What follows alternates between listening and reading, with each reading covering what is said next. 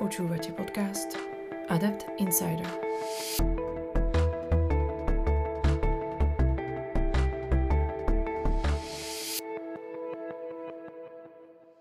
Dobrý deň, milé poslucháčky a poslucháči. Moje meno je Matej Kandrik a vítam vás pri počúvaní nového dielu podcastu Adapt Insider. Dnes budeme hovoriť s váženým hostom Jurajom Marušiakom, riaditeľom Ústavu politologických vied Slovenskej akadémie vied, významným politologom, historikom a expertom na moderné politické dejiny Strednej a Východnej Európy. Témou nášho dnešného rozhovoru bude antiamerikanizmus vo svetovej politike. Pán Marušiak, vítajte. Dobrý deň. Pán Marušek, poďme si ten veľký pojem, eh, ten antiamerikanizmus rozobrať na drobné. Kde vy vidíte jeho historické korene, z akých zdrojov vychádza, čo to vlastne je ten antiamerikanizmus? Tak antiamerikanizmus eh, môžeme definovať ako nejaké e, prejav nejakých negatívnych e, postojov voči Spojeným štátom americkým a odmietanie ich e, vplyvu vo svetovej politike. Na druhej strane by som povedal, že koľko je štátov vo svete, koľko rôznych kontextov sa vo svete vyskytuje, tak toľko je antiamerikanizmov. Neexistuje jeden antiamerikanizmus ako nejaká homogénna ideológia, je, existuje, ten antiamerikanizmus e, sa objavuje vždy v nejakom kontexte, či už historickom, e, politickom, kultúrnom, alebo v kontexte, povedzme, ekonomickom.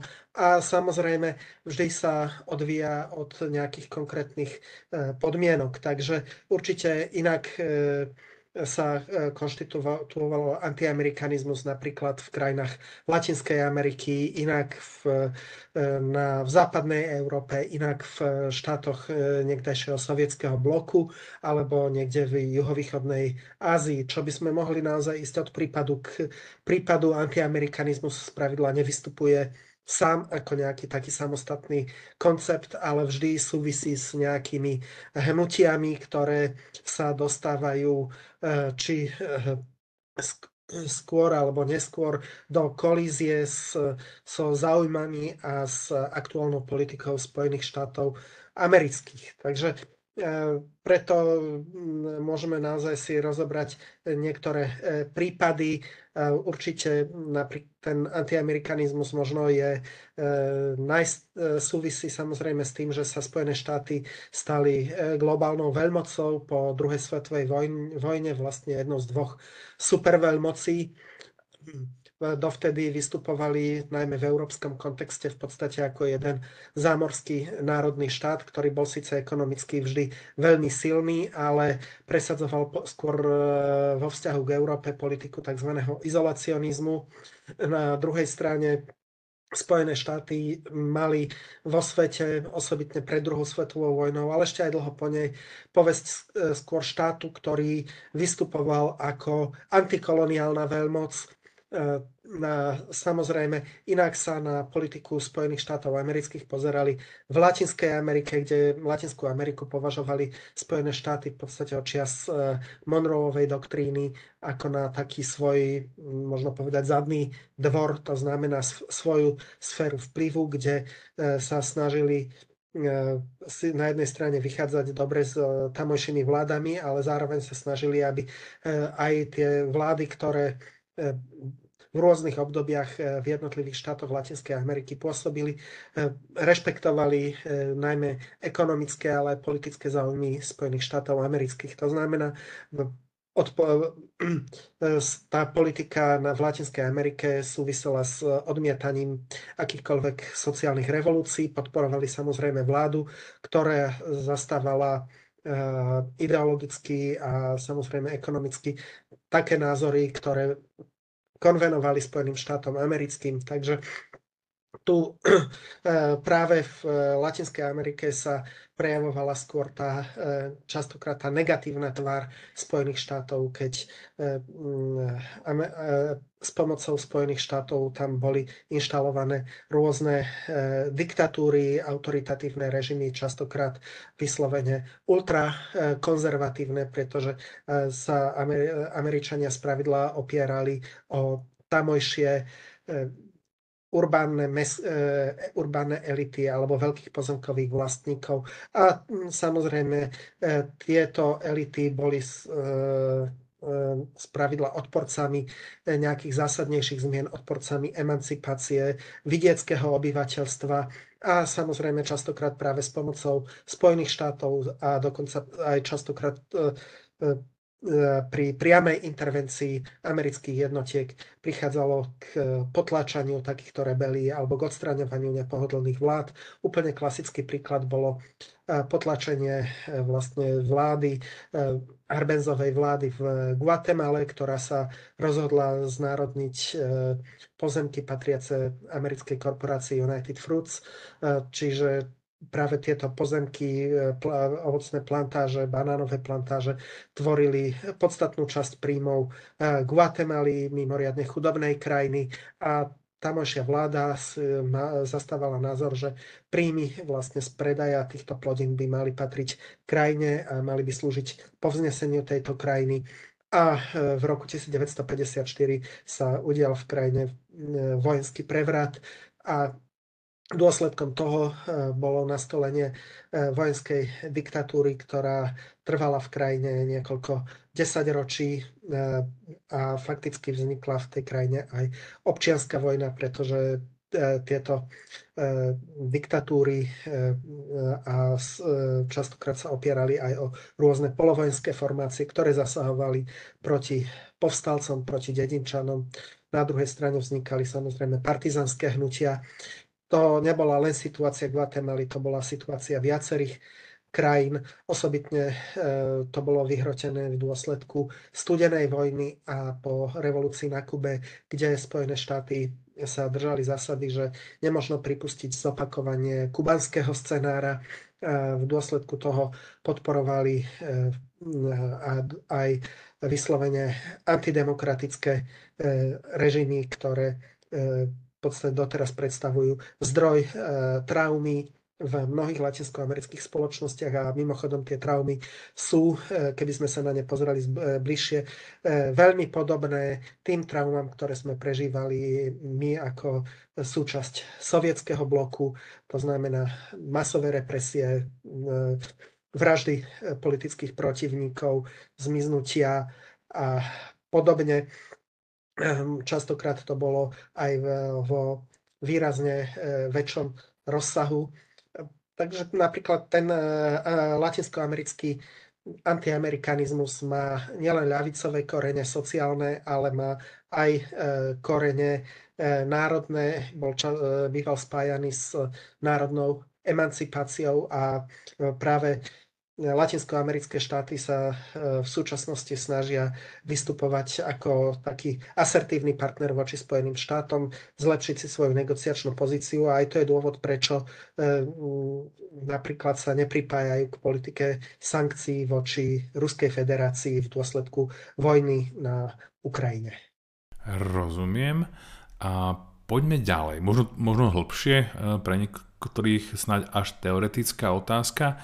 Ak dáme na teraz bokom všetky praktické hriechy a, a prešlapy americkej politiky, americkej zahraničnej politiky uh, voči iným štátom, kde by ste hľadal ideové, možno až ozaj mm, na úrovni politickej filozofie, uh, korene toho, čo Ameriku, uh, alebo to, čo na Amerike tak dráždi uh, a provokuje iné um, krajiny, iné, iné, iné myšlienkové hnutia, kde je ten, ten ideový, kľúčový ideový rozpor?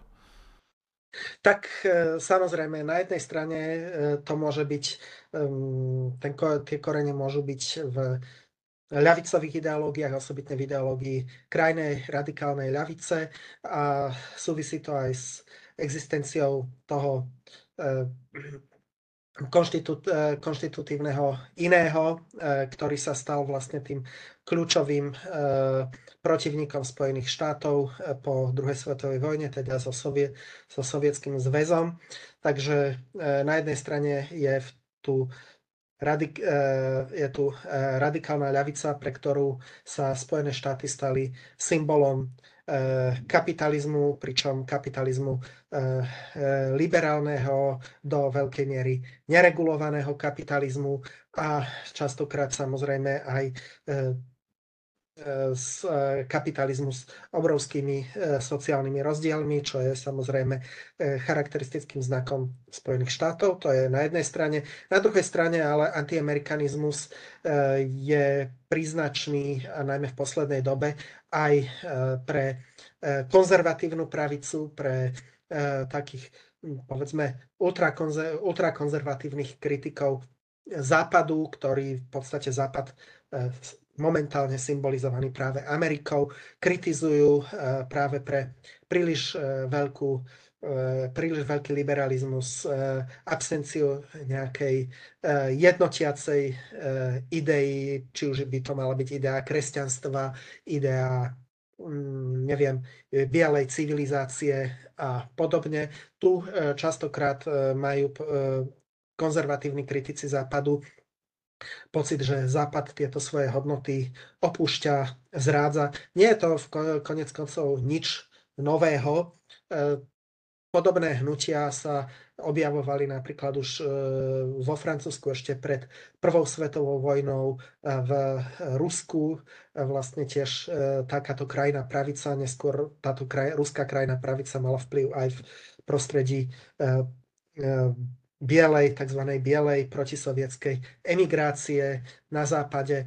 E, vlastne funguje takéto, taký, tak, taký, taká kritika západu v podstate z vnútorného západného prostredia častokrát e, funguje e, už viac než celé jedno, celé jedno storočie a momentálne samozrejme je, sa najviac asociuje, vlastne najviac tá kritika smeruje voči Spojeným štátom. Samozrejme, e, ďalej e, ten e, koreň takej, takého antiamerikanizmu súvisí s tým, že po roku 1989 a osobitne po rozpade Sovietskeho zväzu sa Spojené štáty stali fakticky jedinou svetovou veľmocou a samozrejme do veľkej miery ovplyvňovali svetový poriadok a začali vystupovať, e, ako, ako tvrdia ich kritici, ako pomaly e, svetový e, žandár.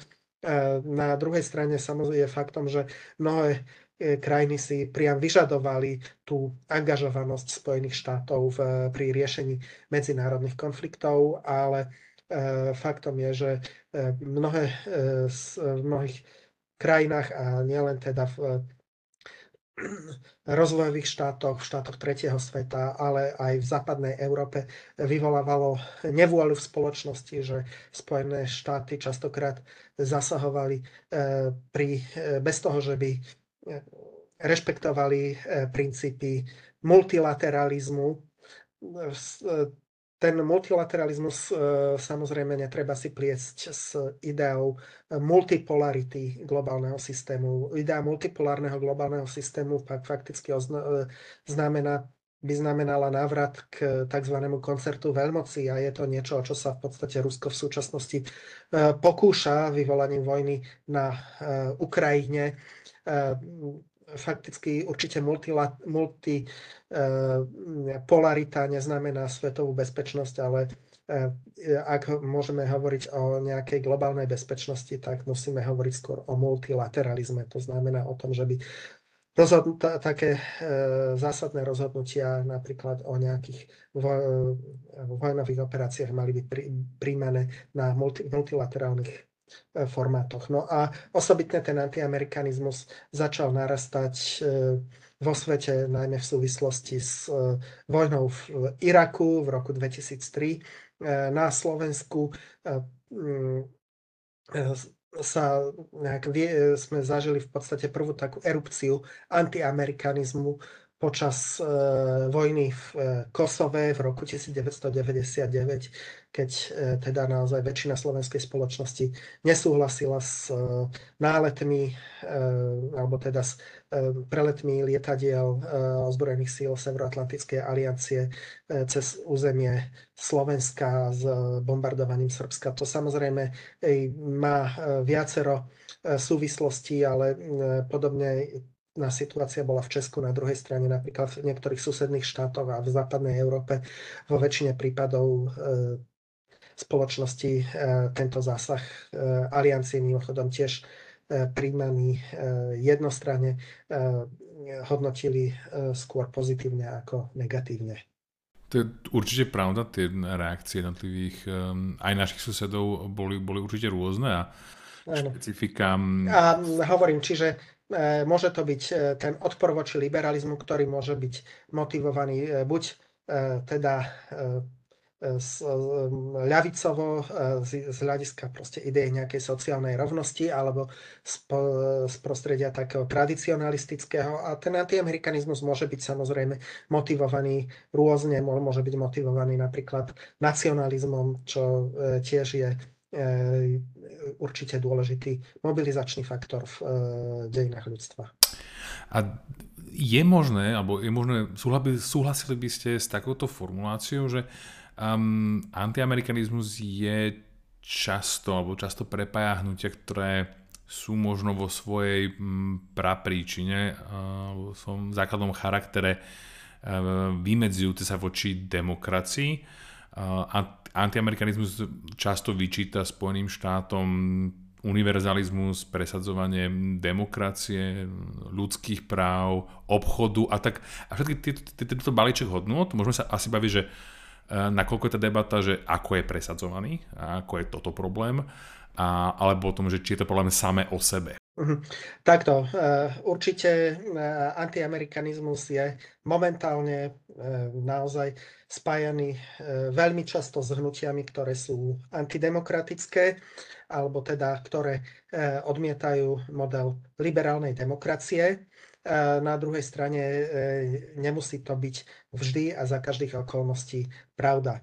Čiže častokrát napríklad práve v Latinskej Amerike sme mohli vidieť rôzne doslova až volebné revolúcie, kde v podstate zvíťazili Eh, protiamerické sily, ktoré presadzovali svoju agentu demokratickým spôsobom, napriek tomu, že bývali častokrát kritizované za nedemokratické praktiky, z pravidla že neboli im tieto nedemokratické praktiky dokazované, alebo sa k vyslovene do nedemokratických režimov zvrhávali až v neskorších eh, obdobiach, v neskorších fázach.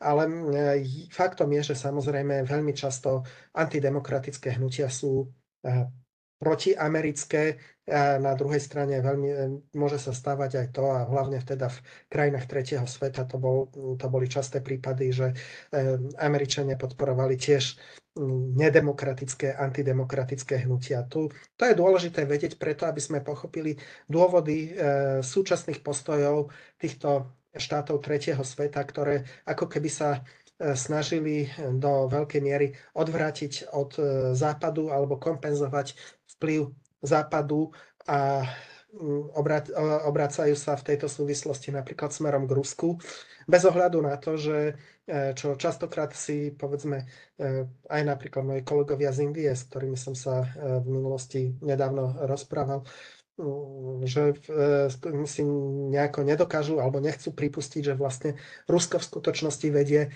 koloniálnu vojnu v Ukrajine a Rusko je aj, svoje, aj z historického hľadiska a aj v súčasnosti sa správa ako koloniálna veľmoc. No. Čiže e, obracajú sa v podstate na krajinu, ktorá určite e, nemá e, záujem pristupovať voči ním ako e, voči rovnoprávnym partnerom.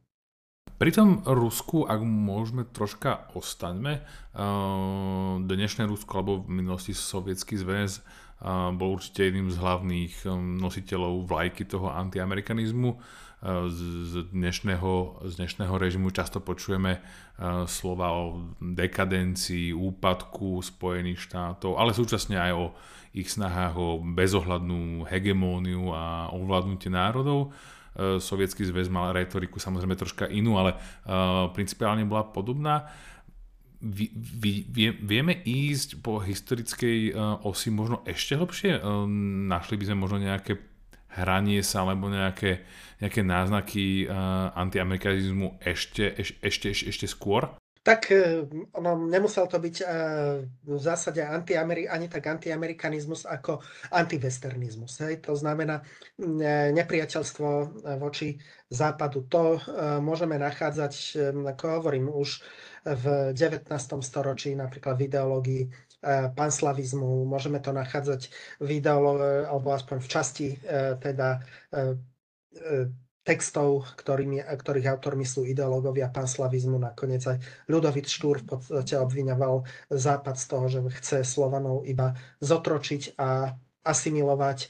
Mm, ešte v tom čase sa Rusko orientovalo skôr na e, takú e, vlastnú westernizáciu, na napodobňovanie tej západ, západnej cesty, aj keď to bolo, bolo samozrejme veľmi selektívne napodobňovanie. E, Opäť e, je tu e, tá kritika zo strany krajnej pravice, napríklad Mestra, ktorý hovoril o úpadku, dekadencii západu. Mm, to je, čiže to v podstate od, toho 19, od konca 19. storočia je to taký evergreen takého krajného polu konzervatívnej ideológie a tento dnešný ruský antiamerikanizmus práve pripomína e, skôr e, retoriku európskej e, krajnej pravice, než ide, takú radikálne ľavicovú revolučnú ideológiu, ktorá bola spájana s bolševikmi na začiatku, bezprostredne po, po bolševickej revolúcii a neskôr samozrejme s komunistami. Eh, eh, dnešná, dnešný antiamerikanizmus, eh, ktorý vidíme v Rusku, je skôr taký konzervatívny, protirevolučný. Rusko sa situuje do pozície ochrancu tradičných hodnôt práve pred expanziou svetovládneho liberalizmu stelesňovaného Spojenými štátmi americkými. Zároveň je to samozrejme aj e, spájane s takým ruským nacionalizmom, e, ktorý sa opiera o nostalgiu za tými časmi, keď e, Sovietský zväz bol naozaj jednou z tých dvoch globálnych superveľmocí. Čiže tu vidíme, že tie podnety pre aj súčasnú oficiálnu ruskú ideológiu a ktorej súčasťou je samozrejme antiamerikanizmus, alebo teda doslova aj antivesternizmus e, prichádzajú z rôznych strán, tie motívy sú e, veľmi e, mnohostranné a Putinovi sa napríklad v, te, v súvislosti s jeho terajšou ideológiou hovorí, že je veľmi pod vplyvom prác autorov tzv. bielej emigrácie, ktorá opustila Rusko po bolševickej revolúcii, ale zároveň e, toho jej krídla, ktoré e, rovnako ako sovietský bolševizmus odmietala aj západný liberalizmus. Čiže presadzovala takú nejakú osobitnú cestu Ruska.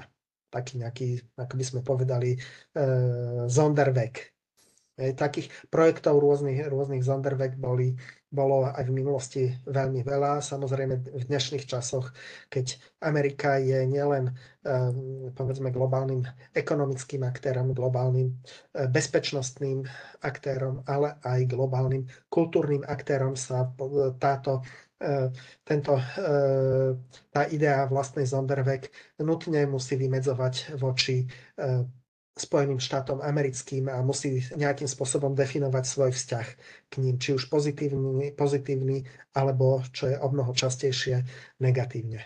To je, to je vynikajúci postreh. Um, poďme, poďme do širšieho sveta. Um, antiamerikanizmus je rozhodne veľmi silne prítomný v, na Blízkom východe. Uh, tam počujeme až vyjadrenia o takom veľkom satanovi, uh, kde sú Spojené štáty vyslovene zosobnené s tým, s tým najvyšším zlom, či je to v prípade Iránu, ale aj ďalších krajín uh, v regióne. Pomerne, pomerne silne rezonuje antiamerikanizmus určite aj už vo Venezuele, tu ste troška sa dotkol, keď ste spomínali Južnú Ameriku, potom tu máme mm, Severnú Koreu a, a ďalšie krajiny, ktoré často majú ten boli spomínané ako, ako istá os, os zla kde sme možno videli aj trocha zo strany Spojených štátov a teda špecificky um, administratívy Georgia, uh, Georgia Busha, taký tiež taký trocha až, až z nášho pohľadu európskeho možno trocha náboženský, náboženskú retoriku uh, v, v, v, v, jeho, v jeho prejavoch, v, v jeho, v jeho re, v rečiach. Vidíte v tomto možno akože tú ďalšiu vodu uh, na mlin tomu antiamerikanizmu, alebo s čím sa, s čím sa stretáva v prípade uh, tých, tých ďalších zdrojov, možno z, z prostredia islamského, uh, moslimského sveta alebo, alebo inde? Mm. Tak e, viete, necítim sa byť expertom na uh, muslimský svet. Hej. To uh, skutočne myslím, že vhodnejší uh, by bol niekto, uh, povedzme nejaký orientalista, nejaký arabista, alebo niekto, kto uh, sa v tých spoločnosti, má v tých, sa v tých spoločnostiach vyzna lepšie. Na druhej strane vidíme, že vlastne aj uh, počas studenej vojny, aj bezprostredne po nej, sa Spojené štáty v tom regióne opierali o vlády, ktoré boli e, síce dobrými obchodnými partnermi Spojených štátov. Do, tam tá kľúčová priorita bola e, hľadanie zdrojov ropy a e, teda energetických surovín no a, zároveň teda e, existencia prípadne nejakých vojenských základní v danom regióne. Na druhej strane ale častokrát sa vlastne Spojené štáty opierali o režimy, ktoré sú aj z dnešného hľadiska, z hľadiska nás ako Európanov, privržencov liberálnej demokracie, naozaj nielenže archaickými, ale sú doslova až obludnými, keď si zoberieme povedzme režim, aký panuje v Saudskej Arábii. A na druhej strane e, tie režimy sú častokrát ultrakonzervatívne, e, zachádzajú so, so svojimi odporcami spôsobmi, e, ktoré si normálne bežný človek ani nedokáže, nedokáže predstaviť. A občan je v pozícii doslova bezprávnej. Čiže sú to režimy, ktoré majú, ktoré sú možno značne modernizované, materiálne dobre zabezpečené na druhej strane, ale e, vzťahy, ktoré v nich panujú, sú možno porovnateľné s, e, nejakým, s nejakou proste formou feudalizmu. E, takže to je ten jeden dôvod. Druhý dôvod je samozrejme palestínska otázka. A tretí dôvod je celkovo tak, také, mm, taký nárast demodernizačných tendencií v súčasnom svete. To znamená, v spoločnosti ako e, pod vplyvom práve veľmi intenzívnej globalizácie a veľmi intenzívnej modernizácie vlastne narastá také nejaké kultúrne sebauvedomovanie v celom svete. V podstate to už bolo e, predpokladaný tento trend takého nejakého kultúrneho nacionalizmu, až civilizačného nacionalizmu ešte na začiatku 90. rokov v takej dosť známej e, práci Megatrendy, a e, tá, náraz takého tohoto kultúrneho nacionalizmu je charakteristický aj pre muslimské štáty a aj pre iné, e, iné časti e, našej planéty. A samozrejme, v, tom, v tomto prípade tiež narastá odpor voči Amerike, ktorú obvinujú aj zo šírenia kultúrnych vzorcov, ktoré sú pre tamojšie tradičné spoločnosti sotva E, priateľné. Dokonca by som povedal, že tie spoločnosti idú častokrát až e, z nášho hľadiska až doslova naspäť, keď Irán bol najmä e, z hľadiska mestského obyvateľstva, bol ešte v 70. rokoch pôsobil dojmom sekulárnej, modernej krajiny. Na druhej strane častokrát tá sekularita v tej spoločno, v iránskej spoločnosti bola vynúcovaná mimoriadne e, brutálnym spôsobom. Odporcovia režimu opäť boli e, brutálne mučení a prenasledovaní. A Irán bol splňal všetky predpoklady preto, aby bol, mohol byť označený za takú nejakú modernizačnú, modernizačnú diktatúru. A tá modernizácia sa na druhej strane týkala v podstate aspoň tie pozitívne dôsledky modernizácie sa častokrát týkali iba malej časti spoločnosti, to znamená obyvateľov veľkých miest, ale nie ľudí žijúcich na vidieku a paradoxne práve v dôsled, môže byť ten antiamerikanizmus aj dôsledkom istej emancipácie, istej demokratizácie takýchto v takýchto spoločností, keď teda sa dostane k slovu hlas tej väčšiny spoločnosti, ktorá vníma Ameriku a celkovo tú takú liberálnu modernizáciu ako zlo. A možno, možno nie preto, že by odmietali ich obsah, ale preto, že majú pocit, že im to nič neprináša z hľadiska ich e, kvality e, života a z hľadiska ich možnosti podielať sa na, e, participovať na tej slobode, ktorú si užívajú tie tak povediať, meské stredné vrstvy. Preto napríklad e, sme mohli vidieť, že keď prebiehali tie e, e, revolúcie, nenasilné revolúcie v arabských štátoch, tak e, častokrát mestské stredné vrstvy boli k týmto revolučným, e, revolučným hnutiam veľmi skeptické v rokoch 2011, 2010, 2011 a skôr podporovali povedzme tradičné, tradičné vlády, pretože sa obávali e, tej niči, možno potenciálne až ničivej sily tej emancipácie tých širokých, širokých vrstiev. Takže je to samozrejme tu vidíme, že aj tie spoločnosti napríklad v arabských štátoch, e, ale nie len tam, ale napríklad aj v Latinskej Amerike sú častokrát rozdelené takým spôsobom, ako si nevie, my e, nevieme e, predstaviť a povedzme na, tých, na výťazov a porazených, a medzi ktorými vlastne panuje absolútna absencia empatie, absolútna absencia nejakého dialógu a ochoty e, nachádzať e, kompromisy, ktoré sú nevyhnutné v každej demokratickej spoločnosti. To vidíme napríklad aj na prípade, povedzme, Venezuely. To vidíme, povedzme, nedávno sme to videli v Bolívii a niečo podobné samozrejme v inej podobe vidíme v islamských, v islamských štátoch. Je podľa vás antiamerikanizmus dostatočne mm, jednotiacou platformou, nazvem to lepidlom pre nejakú širšiu medzinárodnú hm, koalíciu štátov, ktorá by chcela eh, vystupovať voči eh, prevahe Spojených štátov, nejakým spôsobom ju v tom medzinárodných vzťahoch balancovať je ten antiamerikanizmus dosť ako ideová základňa, lebo uh, budeme vidieť aj iné prepojenia, obzvlášť ak sa bavíme v vyhliadkách na na viac multipolárne nastavenie systému, uh, kde, kde, kde tá moc uh, bude, bude fungovať asi trocha inak, ako sme boli zvyknutí doteraz. Ako bude môcť vyzerať opozícia voči Spojeným štátom na tej medzinárodnej úrovni? Tak e, v prvom rade, keďže neexistuje jeden antiamerikanizmus, ale existuje veľa antiamerikanizmov, tak e, antiamerikanizmus nemôže byť e, jediným jednotiacím prvkom. To znamená, že je, predstavuje predovšetkým účelové spojenectvo, rôznych, častokrát až protichodných aktérov.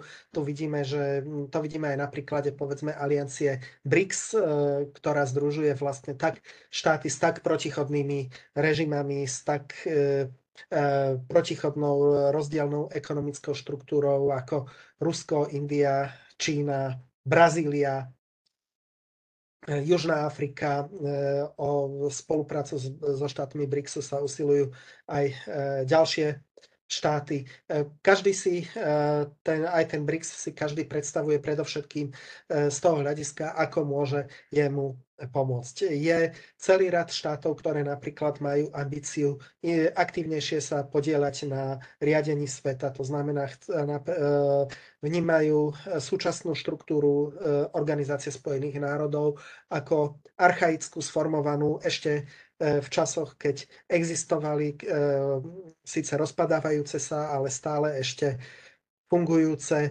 koloniálne impéria, to znamená, neexistovala India ako aktér medzinárodných vzťahov. Brazília bola v podstate periférny štát, hoci jej vojska sa zúčastňovali na, ako jediné vojska jedinej latinskoamerickej krajiny sa zúčastňovali druhej svetovej vojny po boku spojencov, ale všetky, všetky tieto krajiny prešli medzičasom e, značným vývojom, e, mo, veľmi intenzívnym procesom industriálnej modernizácie. Keď si zoberieme, taká India alebo Juhoafrická republika sú e, dokonca jadrovými e, štátmi E, takže aj z tohto dôvodu e, majú e, výhrady voči súčasnému usporiadaniu sveta a uvítajú každú možnosť nejak na dosiahnutie jeho revízie. Ďalšia vec je samozrejme zmenšujúce sa zdroje energetických súrovín, kde napríklad pre takú Indiu je samozrejme ruský plyn značne atraktívny, pričom India sa cíti dostatočne silná na to, aby sa nepripojila k sankciám proti Rusku a zároveň si udržala veľmi intenzívne vzťahy so Západom, čo môže byť samozrejme takým e, faktorom oslabujúcim e, spojenectvo BRICS je e, to, že ide, čas, ide veľmi často o kultúrne rozličné krajiny.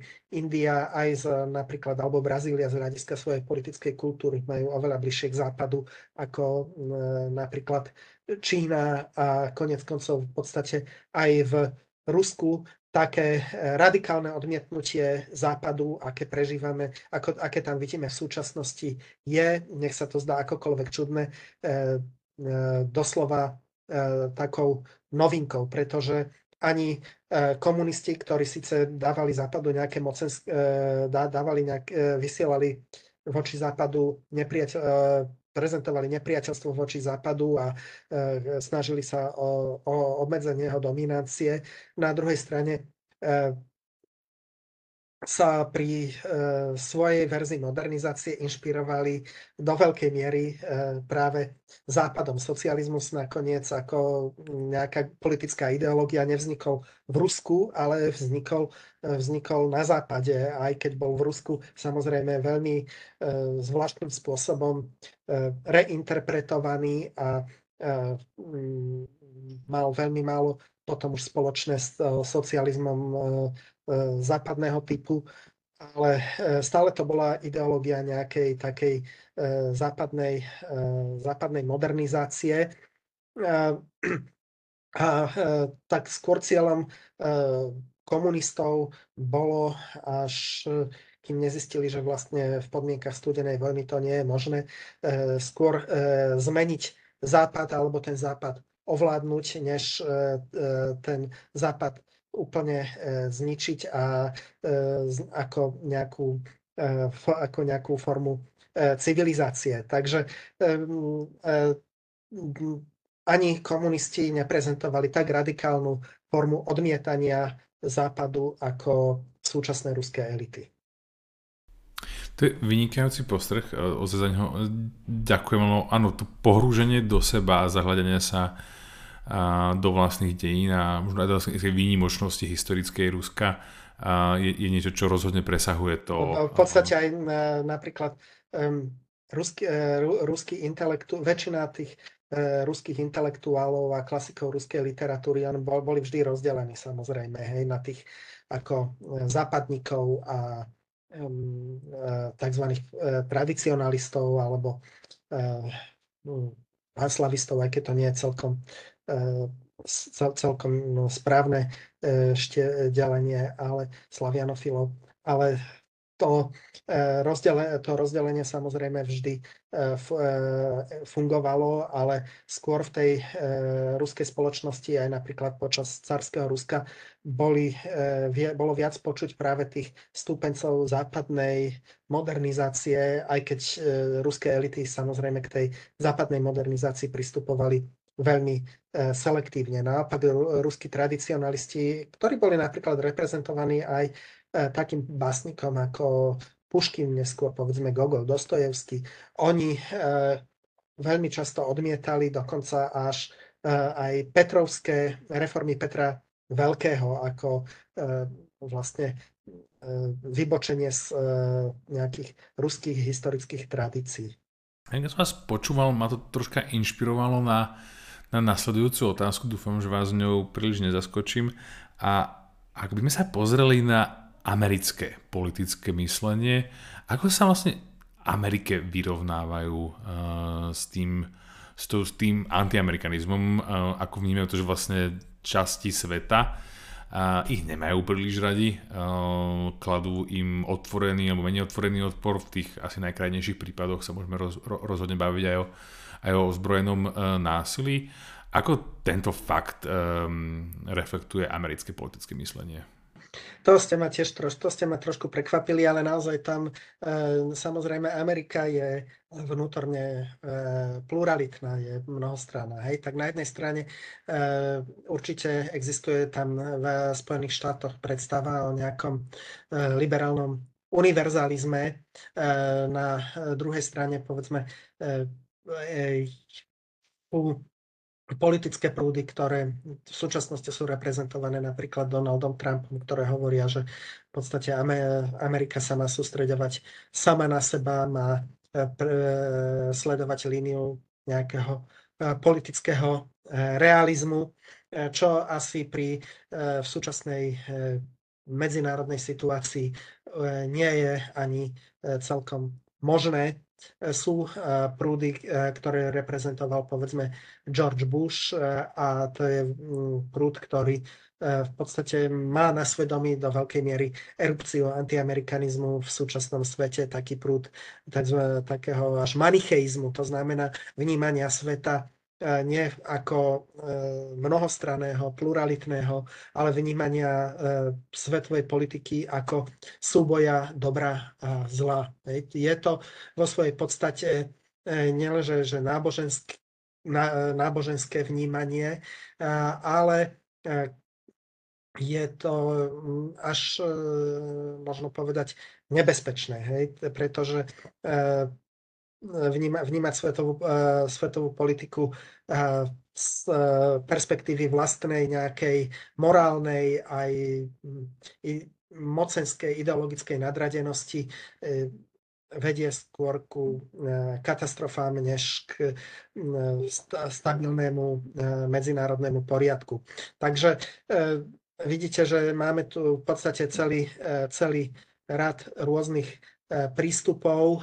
Má, na druhej strane Spojené štáty, e, možno povedať, e, získali teda nejakých e, v súčasnosti v kontexte samozrejme rastúcej, jemne povedané, asertivity Ruska spojencov, ale to spojenectvo je častokrát tiež vnímané skôr ako menšie zlo, napríklad v Európe, keď si pozrieme posledné vyjadrenia Macrona alebo politiku Nemecka, tak e, e, vidíme, že vlastne to spojenectvo je vnímané skôr ako menšie zlo a ako nevyhnutnosť v súčasnej konfrontácii s Ruskou federáciou, než ako teda bezpodmienečné vyjadrenie vlastnej, vyjadrenie vlastnej teda spoločnej identity a spoločných záujmov, ktoré by spájali Západ a ktoré by zo Západu robili jednotného, eh, jednotného politického aktéra.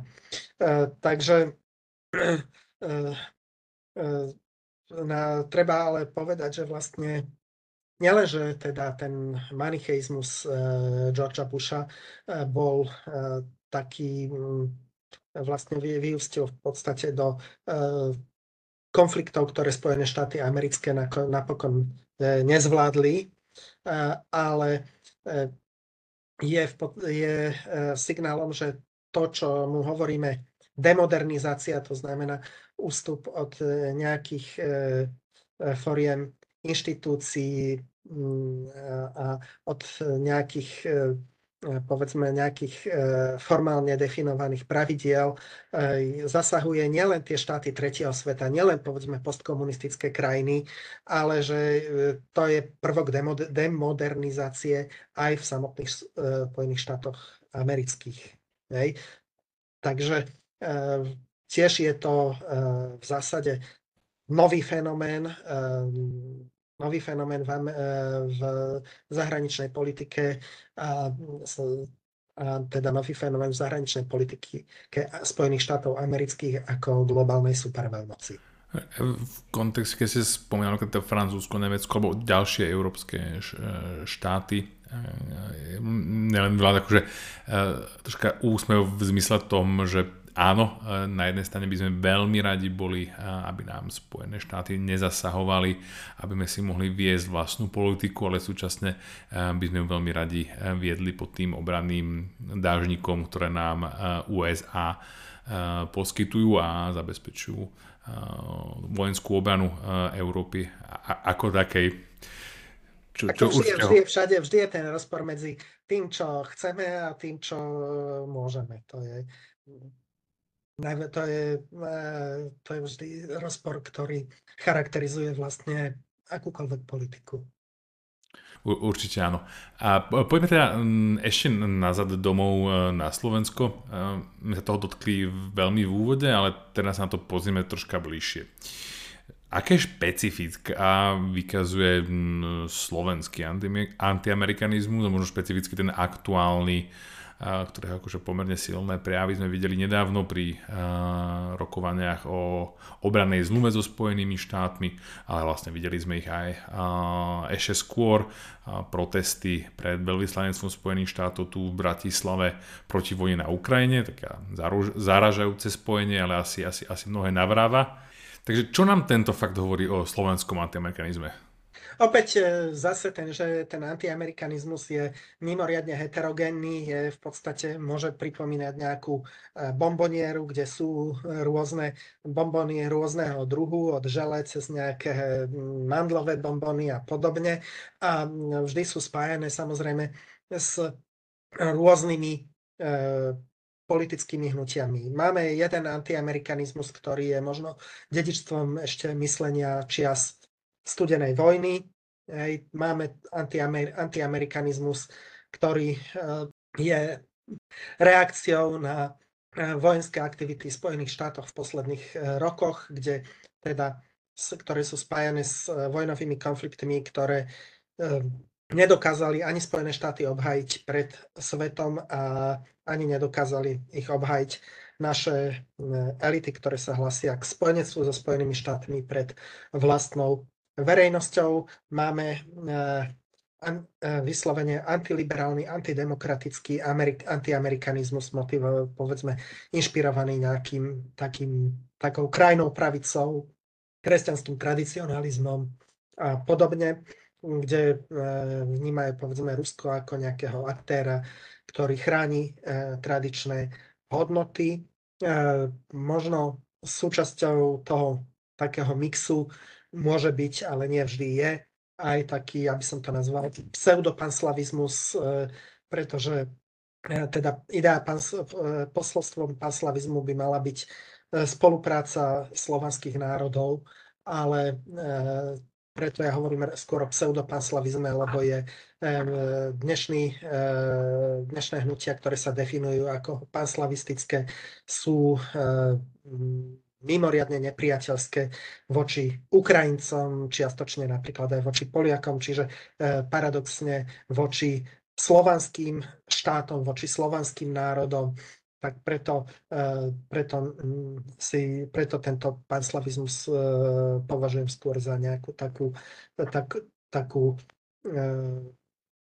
imitáciu ozajstnej slovanskej vzájomnosti.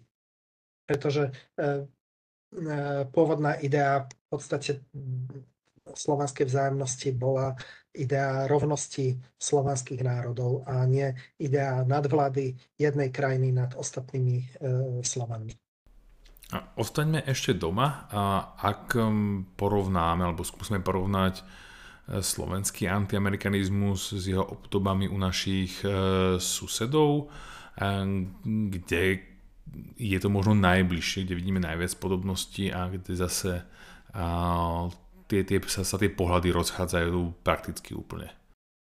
Napríklad v Maďarsku e, súčasné, súčasná vláda Viktora Orbána odmieta, antiamerika, odmieta Spojené štáty ako príliš liberálnu e, veľmoc, ako, e, ako štát, ktorý kritizuje vnútropolitický vývoj v krajine smerom k autoritarizmu a zároveň, eh, kde Viktor Orbán pretransformoval aj zahranično-politickú orientáciu krajiny smerom k zblíženiu s Ruskom je to, možno povedať, historicky bezprecedentné. Vždy Rusko bolo vnímané v ešte v e, Uhorsku pred rokom 1918 skôr ako taký nejaký deštruktívny faktor, ktorý prostredníctvom panslavizmu oslabuje jednotu e, uhorského kráľovstva.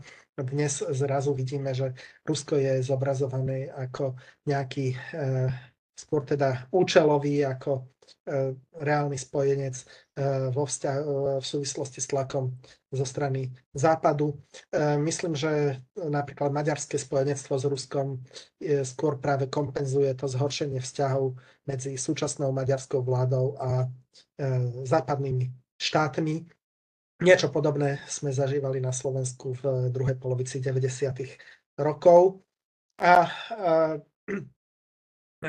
teda Samozrejme, tým sa ale Orbánov antiamerikanizmus približuje k eh, pozícii mm, eh, takých prúdov, ktoré v eh, maďarskej politike väčšinou zohrávali marginálnu úlohu, možno ak, ne, ne, ak neberieme do úvahy vládu Salašiho šipových krížov po roku, v rokoch 1944-1945, ktorí práve poukazujú na východné e, a protizápadné tradície maďarskej spoločnosti. Čiže paradoxne dostávajú sa do popredia v Maďarsku myšlienky, ktoré e, počas dlhých desaťročí boli e, skôr myšlienkami marginálnymi. Čo sa týka, keby sme išli na sever, teda čo sa týka Polska, tak tam eh, tá idea eh, takého tesného partnerstva medzi Polskom a Spojenými štátmi je daná nielen prítomnosťou veľmi silnej, veľmi početnej polskej diaspory na americkom kontinente, či už v, Kanade, v Spojených štátoch alebo v Kanade, ktorá mimochodom ale je eh, dosť orientovaná veľmi tak konzervatívne, antiliberálne, ale je daná aj mocenskými záujmami Polska, je daná tým faktom, že osobitne po, počas druhej svetovej vojny a po nej, bezprostredne po nej, vlastne polská reprezentácia, myslím tým exilová reprezentácia, pochopila, že vlastne krajina, ktorá môže najefektívnejšie čeliť povedzme vplyvu Ruska, vplyvu, eh, ale aj eh, obnovy eh, povedzme nejakého teritoriálneho revizionizmu zo strany Nemecka, sú Spojené štáty americké. Čiže tá, orient, tá orientácia na Spojené štáty americké bola v polskej politike a aj v tom opozičnom antikomunistickom prostredí prítomná už hlboko počas studenej vojny Nebolo to celkom tak v prípade, povedzme, československého disentu, v prípade Charty 77. E, tam e, panoval, povedzme, skôr taký idealistický prístup zastaviť preteky v zbrojení. E, to boli idei Václava Havla, idei Jiřího Dinsbíra, rozpustenia oboch paktov a povedzme nejakej takej e, samostatnej európskej cesty. Tie idei boli samozrejme v 90. rokoch veľmi e, rýchlo opustené, ale hovorím v Polsku teda tá idea nejakého strategického spojenectva so Spojenými štátmi e, má veľmi hlboké korene a predstavuje e, predmet konsenzu väčšiny spoločnosti a vidíme to na, aj na príklade iniciatívy troch morí, ktorá e, e práve vznikla aj s nádejou, že získa e, podporu nielen finančnú, ale aj politickú zo strany Spojených štátov, napríklad v súvislosti s dodávkami energetických surovín. E, na e, druhej strane v Českej republike možno povedať, že nepanuje taká percepcia, taká percepcia rizik ako v Polsku. Česko sa e, vidí podstatne bezpečnejšie, keďže je obkolesené v podstate zo všetkých stran štátmi, ktoré sú súčasťou západu. Polsko sa vníma e, najmä v súčasnosti, ale vlastne aj dlhodobo predtým, ako istým spôsobom frontová krajina, ale e, panuje tam skôr tá, takto tá debata o Spojených štátoch nie je v Česku taká intenzívna ako v Polsku, aj keď teda napríklad, ak môžeme hovoriť o nejakom antiamerikanizme, tak napríklad v súvislosti s výstavbou, ehm, s budovaním eh, radaru systému eh, protiraketovej obrany. To eh, bolo samozrejme čiastočne motivované. Ča, časť tých ľudí naozaj podporovala mocenské záujmy Ruska, časť ľudí sledovala vyslovene pacifistické pohnutky. Naozaj nemožno ani kritikov Spojených štátov zaraďovať do, nejakej, do nejakého jedného košiara, do jedného, vre, do, do jedného vreca. Napokon na tom sa v podstate aj to hnutie rozpadlo, možno povedať. Takže e, e, v českej spoločnosti možno povedať, že panuje skôr taká atmosféra v prospech Spojených štátov, než vyslovene proti ním. Hm, posledná rýchla otázka na záver. Vidíte priestor na to, aby v nás nadchádzajúcej kampani, ktorá nás čaká do našich predčasných volieb v septembri, aby antiamerikanizmus v nejakej podobe zarezonoval v tejto kampani. Môžeme očakávať, že ho niektoré zo strán alebo politikov využili ako kartu. Má, má dnes slovenskej spoločnosti hm, takúto silu? Ako to vidíte? No, e, keď si možno zaberieme nejakú hierarchiu problémov, tak ľudia, ľudí samozrejme aj podľa prieskumu verejnej mienky možno viac e, trápia iné otázky, rast cien, energetická kríza a podobne. Ale na druhej strane e, práve sily, ktoré nastolujú antiamerickú agendu, sú silami, opozičnými silami, ktoré stelesňujú nespokojnosť so súčasnou vládou. Tá nespokojnosť je tak povediac vše, všeobecná a práve tie sily teda dokážu hovoriť E, najviac e, nahlas a keď si otvoríte noviny alebo internet alebo hoci aj Facebook, tak e, myslím si, že vidíte, že vlastne táto téma je už dávno instrumentalizovaná aj s ohľadom na nadchádzajúce parlamentné voľby, čiže myslím, že nie je to absolútne nič, nič nového. Samozrejme, akákoľvek vláda príde po voľbách k moci bude e, determinovaná teda aj slovenským členstvom v Európskej únii, v Severoatlantickej aliancii, obchodnými e, tokmi a samozrejme aj tým, ako e, že v skutočnosti Rusko Slovensko nepovažuje mm, nielenže za priateľa, ale ani za nejakého rovnoprávneho partnera. Takže Predpokladám, že e, samozrejme táto otázka tu prítomná bude, ale môže sa stať aj e, dôvodom, e, pre ktoré tie strany, ktoré ju tak vehementne nastolujú, vlastne bude zdrojom sklamania ich voličov. Ďakujem. A pán Morček, ďakujem. Ďakujem za, za pozvanie, ďakujem za poslucháčom, divákom za pozornosť. My ďakujeme, myslím, že to bola skutočne zaujímavá debata. Ja som sa mnohé priučil, spojil som si mnohé veci, ktoré som si dovtedy, teda doteraz asi úplne celkom neuvedomoval takto jasne. Hovorili sme dnes o antiamerikanizme v, vo svetovej politike s Jurajom Marušiakom, rediteľom Ústavu politických vied Slovenskej akadémie vied. Pán Marušek, ešte raz veľmi pekne ďakujeme.